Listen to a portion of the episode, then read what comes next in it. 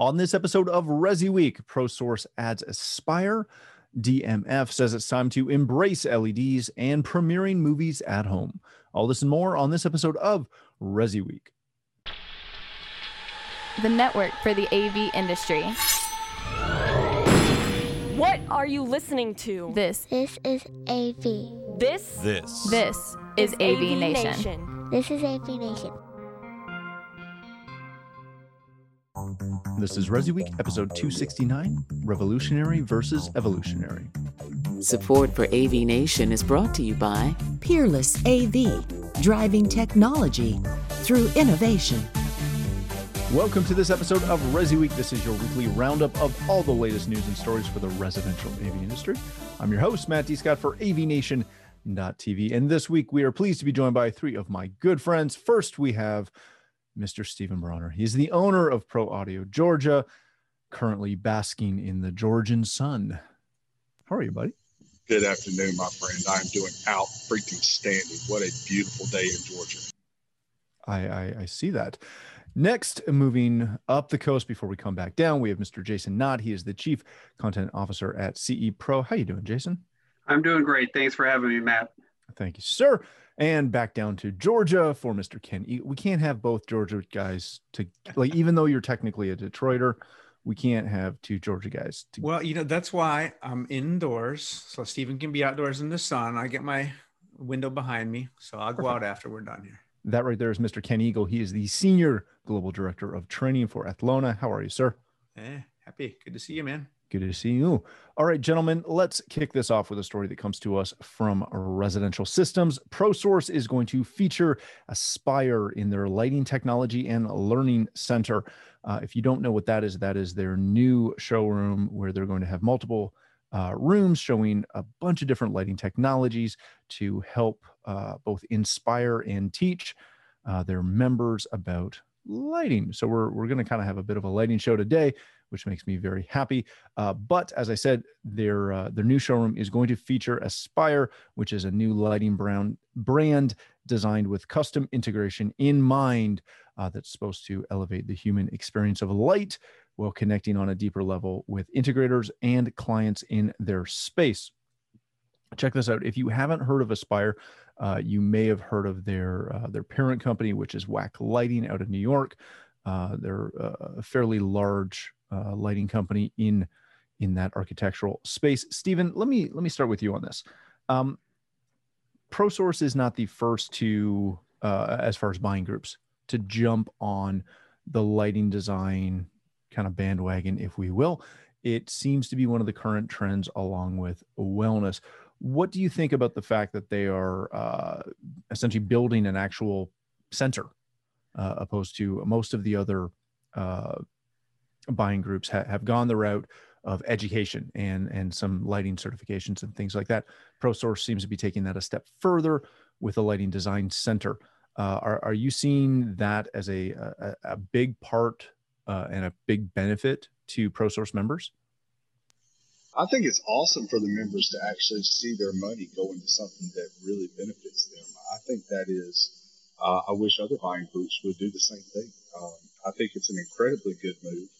Um, you know, we need to be able to educate people in our industry about what's going on and what technology is available and what better way to do it than to have the buying group you're a part of be an active part of that education. Um, just like you, I'm huge on lighting and, uh, God, listen to those birds. Isn't Beautiful. That's just nice. um, but, uh, but anyway, just wanted to, uh, I really, the point I wanted to make when we talked about this was, is kudos, man. Kudos to ProSource for, for doing this, stepping out there and making it happen. That's just awesome in my opinion. Uh, very good. Uh, Jason, when you see this, uh, you followed ProSource for years. Uh, you followed this this move to to lighting for years. We, you and I have talked about this for years. Uh, not to continue to use that. What does it mean to you that a they're they're working with a company like AiSPiRE, but more importantly that uh, AiSPiRE is kind of a, a sub brand of a brand like WAC. That to to me that's I don't want to say that's the bigger story, but that's almost the bigger story to me. It is the bigger story. So this this is really a microcosm of what's happening in the lighting control or the lighting fixture category. So integrators who haven't dove into it, many of them have told me the reason they haven't dove into it is because they're fearful of upsetting the relationship with their electrician partners.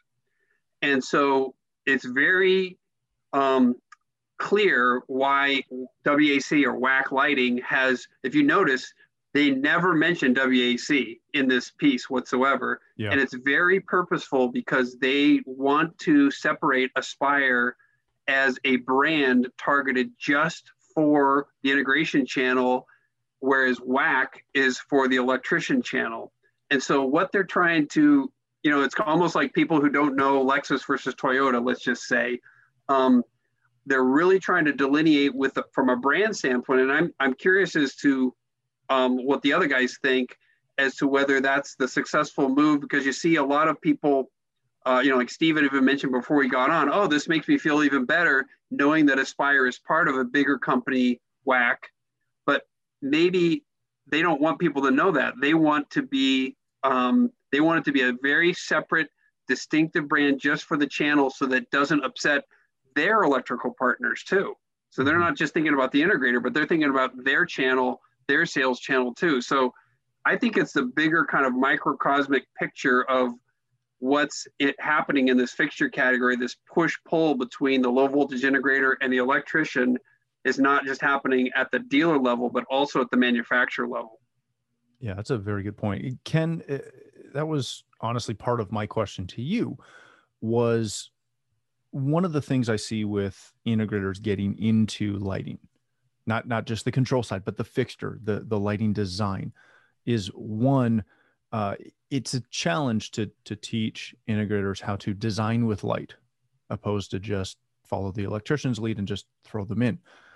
But how important is it that we as a channel have kind of some dedicated high power um, companies that we can go to that have products that we can sell opposed to just I don't want to say piggybacking, but potentially having that fight with other specifiers over those fixtures. So, you know, lighting to me is a lot like audio in a way, in that it's very um, demonstrable. You, you sort of have to experience it, right? It's difficult for me to really convey or to teach something like lighting on a video conference or in a brochure or on a website and I love the idea of ProSource having this technology and learning center because now dealers can get in and see it, experience it, understand it, learn it, right? And I think it's very important to have that and to have that connection, especially for the um, for the custom integration channel, as opposed to just being a, a big uh, electrical outfit or going into a, an electrical store uh, seeing it in a custom solution where it's built in and you can see how it was designed, the thought that went into that design. You can experience it the way a customer will experience it in their home. That helps you learn how to design and put that in. So I think it's very important. And I love what they're doing here, like Steven said. I, I'm very excited about that. Yeah, very good. All right, gentlemen, let's move on to our next story of the day. This comes to us from CE Pro. I told you this was going to be a lighting show. DMF Lighting, it's a it's a Q&A between Jason Knott and DMF Lighting's Mike uh, Liebman. Am I saying that right, Jason? It's Libman. Libman. Sorry yep. about that, Mike. Uh, explaining how modular LED lighting has changed the game and how the level, level of lighting design training is is not only needed, but they're offering some. Uh, read through the story. It, it's a really good Q and A uh, with a, a CI specific uh, lighting manufacturer. Jason, let, let me start with you on this. We just talked about the benefits of a large company having a, a, a sub arm that's doing something specific for the CI channel. Again, I think that's great.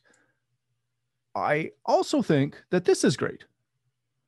What is the big difference between kind of the the two approaches of having the the smaller manufacturer like DMF who's making things specific for our channel? Yeah, this again, you you're hitting it right, man. Man, you're so intuitive today. It's like great. Um, just today? Come on, man. Just today. I'm just going to point out today. Yeah. Um, so the the key thing here is this again shows you what's happening in this in this category that when there is a sea change in technology, it opens the door and creates opportunities for smaller companies to actually make an entree into a market. So, you know, you've seen this happen and, you know, we could countlessly name so many other categories where a new technology comes in, all of a sudden it's an opportunity. Nobody has a, a giant market share. Nobody's dominating in the fixture category. Mm-hmm. It's it's a little bit of a wild wild west show, and it allows a company like DMF, who's a smaller company, to come in with something targeted for the channel, um, just like uh, WAC is coming in with its AiSPiRE line, just like Environmental Light, just like Color Beam. I mean, there's so many so many um, companies entering the category now, but um, again, I think you hit the bigger, the big, the nail on the head here. The bigger picture is that this category is so new and it's so revolutionary that uh, nobody's got a market share, and it's an opportunity for for any company to come in and, and plant their foot in the ground.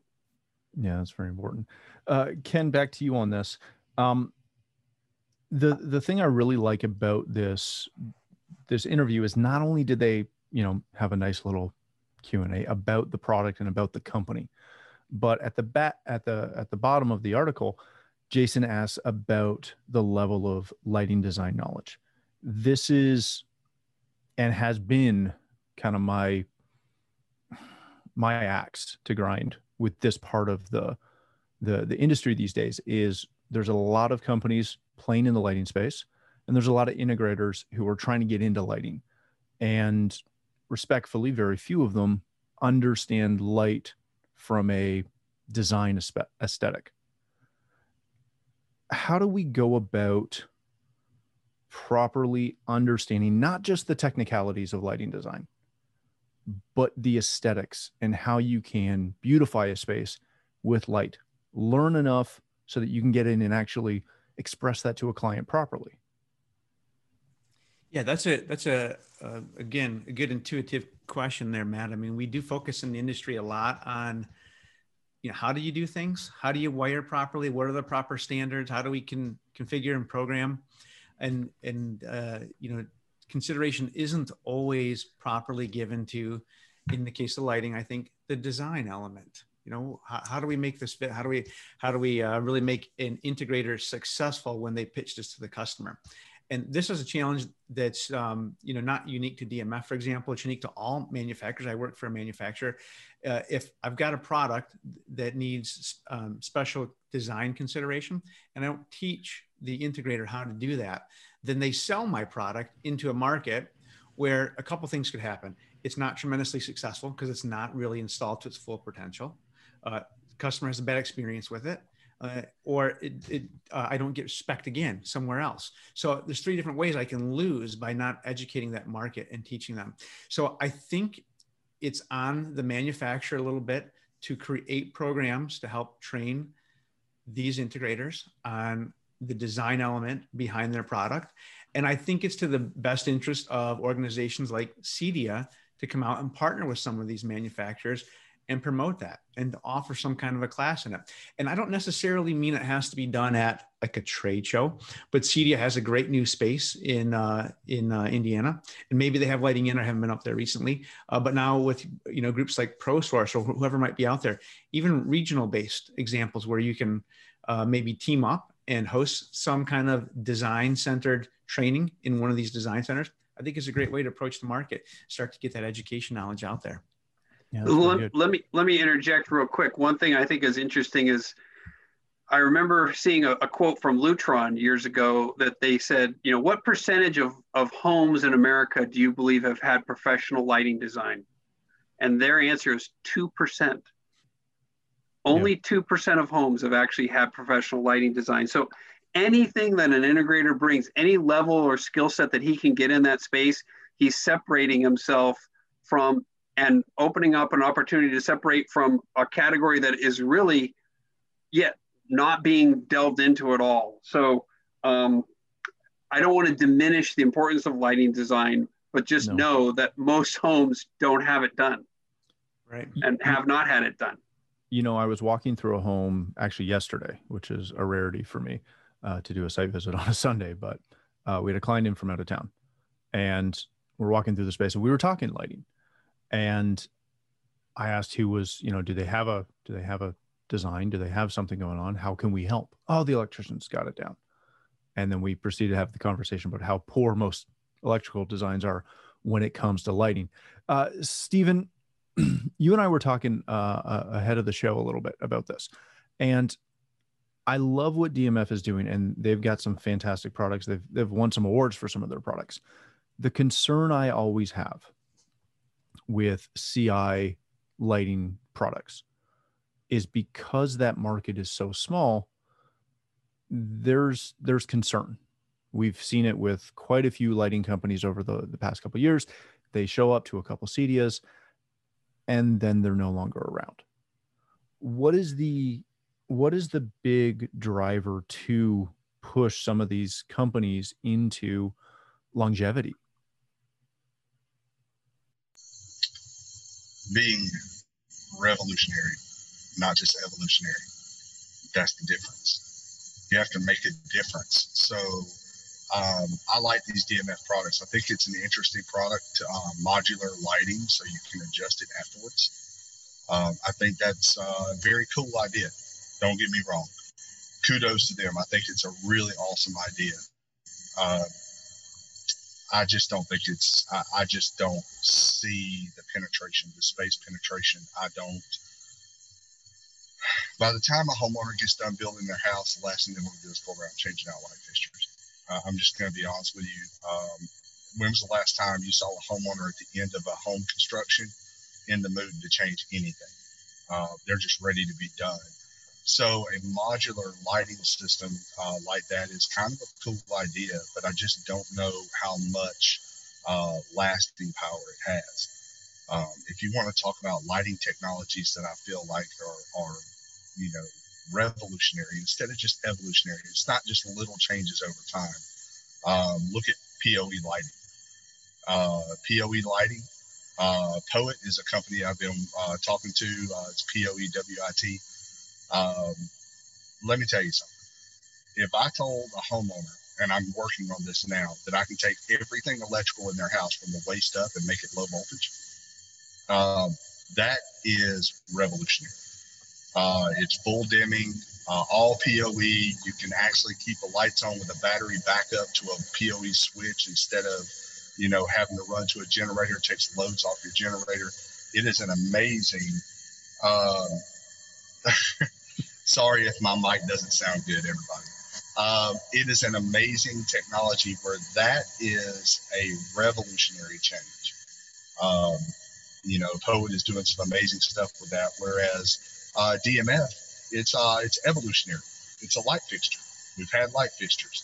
So what did they do? They said, okay, well, what if I wanted to change that light fixture once I got done with the project? That's a cool idea. I you nothing from them. I think it's actually really awesome. But uh, I don't know if a Lego system light fixture is really what's going to revolutionize the market. Um, we'll see. We'll see. And I wish them the absolute greatest of luck, like any other entrepreneur. Uh, they've been around for a while, and I think they'll probably find a way to make it work. But I think what we need now is out of the box thinking. And uh, you know, Poet, what they're doing, and they're not the only ones, you know, but but uh, it's a company I've been talking to. What they're doing with POE lighting, man, that is a huge change, especially for commercial projects. Electrical cost on commercial projects is ridiculous. So now I tell an electrical, you know, the, the architect that's bidding a commercial project, hey, everything from the waist up, I got it. Everything from the waist up. We run on category cable. Uh, everything will be fine. You can dim individual sections. You can tie it in with alarm systems so the lights do different things. They turn on with the alarm systems. It's all native. You don't have to have extra integration modules. That's the kind of thing that's revolutionary. Uh, like I said, uh, I wish I wish them the greatest of luck, but I think what we need to focus on as an industry is how do we make revolutionary changes, not just evolutionary changes. Speaking of some big revolutionary changes, uh, our next story comes to us again from CE Pro. Hollywood studios have released their post COVID plans. that should spur up your home theater business. Uh, if you've missed it, Disney, Warner Brothers, and Universal, uh, to begin with, have pl- plans to continue with shortened windows for in home viewing or literally no window at all. If you don't know what I mean by that, uh, Jason in, the article does a great job of explaining it. But essentially, the, the window is the period from which that film is released in a theater to when you can access it not in a theater, uh, on online or at home or streaming or back in the day in Blockbuster. Um, Jason, th- this is this has been a, a huge thing going forward, and we've seen some stuff specifically with uh, Disney, where they have really kind of I, don't want to say they, they didn't lead the way initially, but as soon as Disney Plus came out, they kind of took it took it over real quick. And they're doing a, a, bunch of things, including new films that are streaming day and day, uh, or streaming directly and not even in a commercial theater, as well as having premiere access fees. All of these seem to be uh, you know what you're expecting to see from these studios to kind of I don't want to say appease the the theater market, but soften that blow a little bit. Is this is this what we expect to see for the just the future in general, or do you think this is a timed gut check? Well, again, I think this is a this is a real big picture conversation, and I'll be curious to what uh, Ken and Stephen think about this too. Is and because I've gotten people who gave me feedback from that already. Some people saying, "Oh, I can't wait to get back in a commercial theater." Just like I can't wait to go on a cruise, I can't wait to dine at a, at a restaurant, or I can't wait to go to a, a trade show. And other people who told me, I'm never going to a commercial theater again. Uh, uh, it's those days are done. And I'd be curious as to what the the the group thinks is you know, do you think in general um, we're seeing the long-term death knell of the commercial theater business in favor of the in-home cinema, which is good news for integrators, or is this just a temporary COVID, you know, uh, fear-mongering situation, and that this is going to come back and and two years from now, people are just going to be dying to get back into movie theaters. So, Ken, I'll I'll have you answer Jason's question uh, as Stephen, I will have you ask that or answer that as well. But I'll also ask you, Ken, um, once you answer his question, how do you go about marketing this? Because this this is a huge like obviously you, you shouldn't leverage Disney's name because uh, you'll get papers from from lawyers for that one. But this is a huge opportunity. Yeah, so this is really cool. And you know, to answer Jason's question, partly, I'm a little like emotionally split on this one because I, I love I love home theater. I love what's been done this past year. You know, Wonder Woman came out over Christmas. We watched that here as a family, and then we had um, some close friends uh, who were over. We watched Wonder Woman like four different times. All right, Be- because we could. Mm-hmm. Uh, you know, because because we could download it and watch it there, and it was you, you know you couldn't go to the theater and see it, so it was just really cool to to be able to be able to do that. So I like that. And yes, I do think um, this does signal the death of some portion of the big commercial cinema industry. Um, I think you know the the big going out to the to the theater just to sit through a theater and see a movie. I think we're starting to see that go away now. Now, what I think will stick around are the boutique theaters where you can go in and you can have a meal and there's a there's a bar there and there's a theater that's still a different experience. That's a good social experience that I think adds a lot of unique value that I think people want to go out and do, especially post pandemic, as you want to mingle with people and be able to go to the theater. So I, I think there's something uh, there for sure.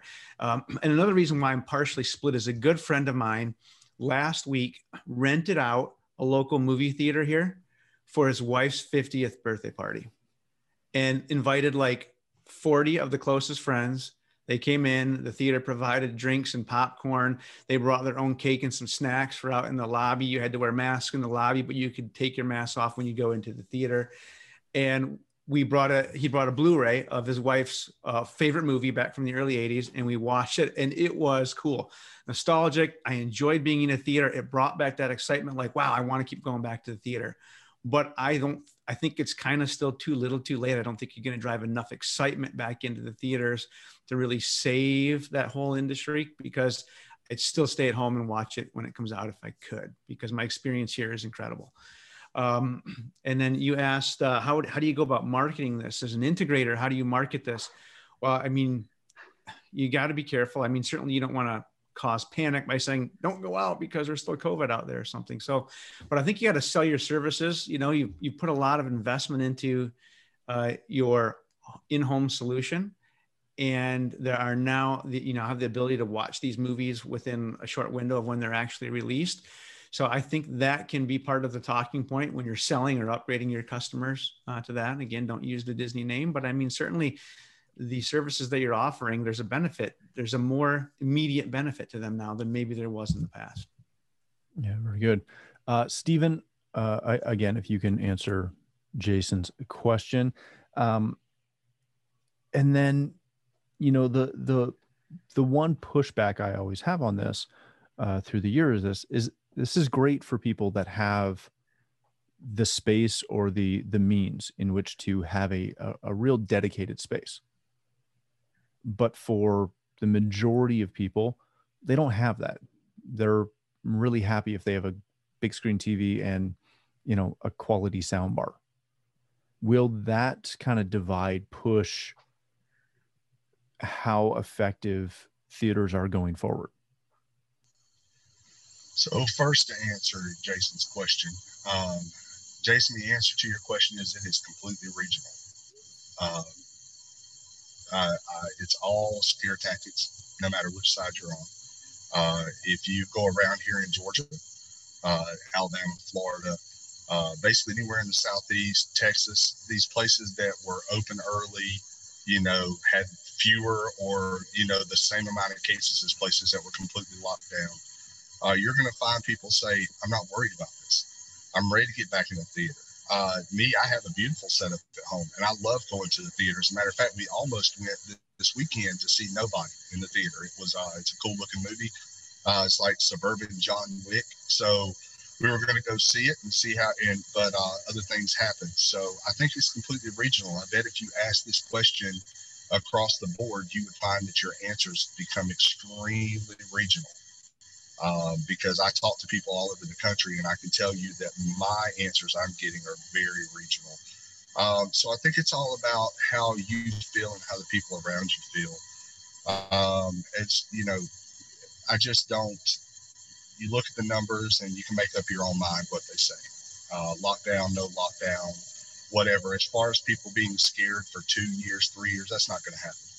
We're Americans. We're a consumer-based society. We buy stuff uh, we buy experiences. We buy ignore the Canadian. He doesn't matter.